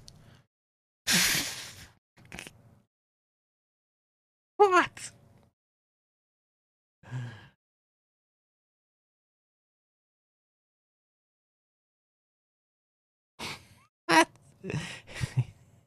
In conclusion, Phelister Abdalla, president of the global network of sex work projects based in Kenya, noted when sex work is criminalized, it sends a message that sex workers can be abused. We're a human being, and sex workers are entitled to all human rights. Well, yeah, yeah you know what? Um, yeah, you can, uh, if you want to sell your uh, diseased, festering snatch, um, I guess you should be uh, you shouldn't be on the receiving end of a beating. I guess that's still just assault. And I guess you don't want to be part of uh, any sort of like Andrew Tate network, I guess. But man, these fuckers are going overboard trying to. It's just fucking degeneracy, folks. That's all. And it's up to you to say no. Up to you to say no.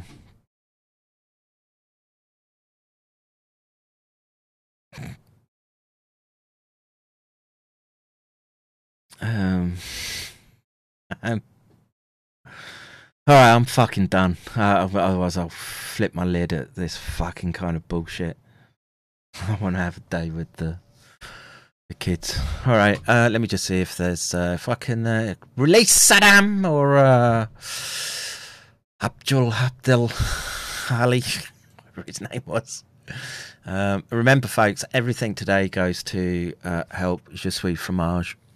Um, I, I, I say I'm helping him anyway, but um, he's one of our own.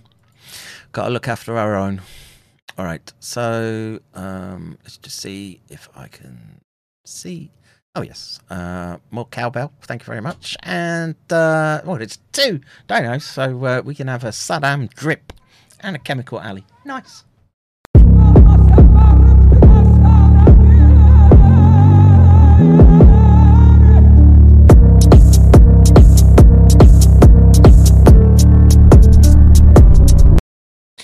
And of course, my uh, my all-time favourite. Uh,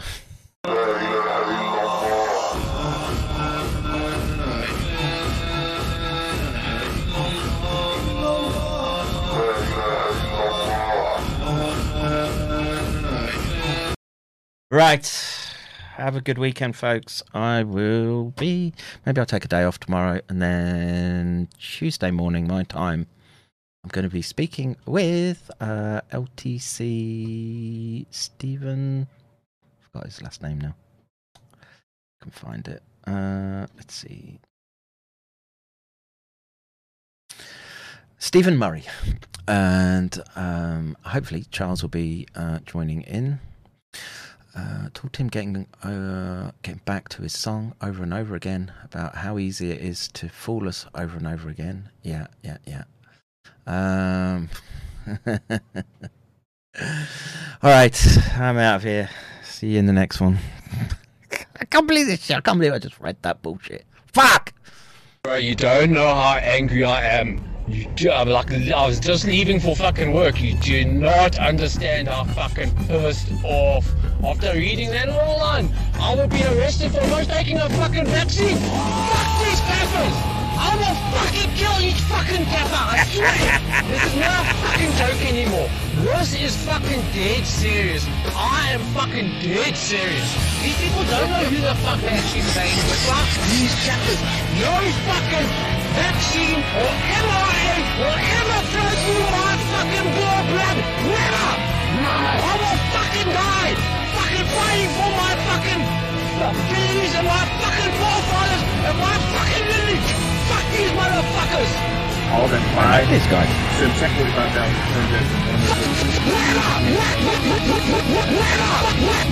Make sure, make sure screw. Boom. Gaffers!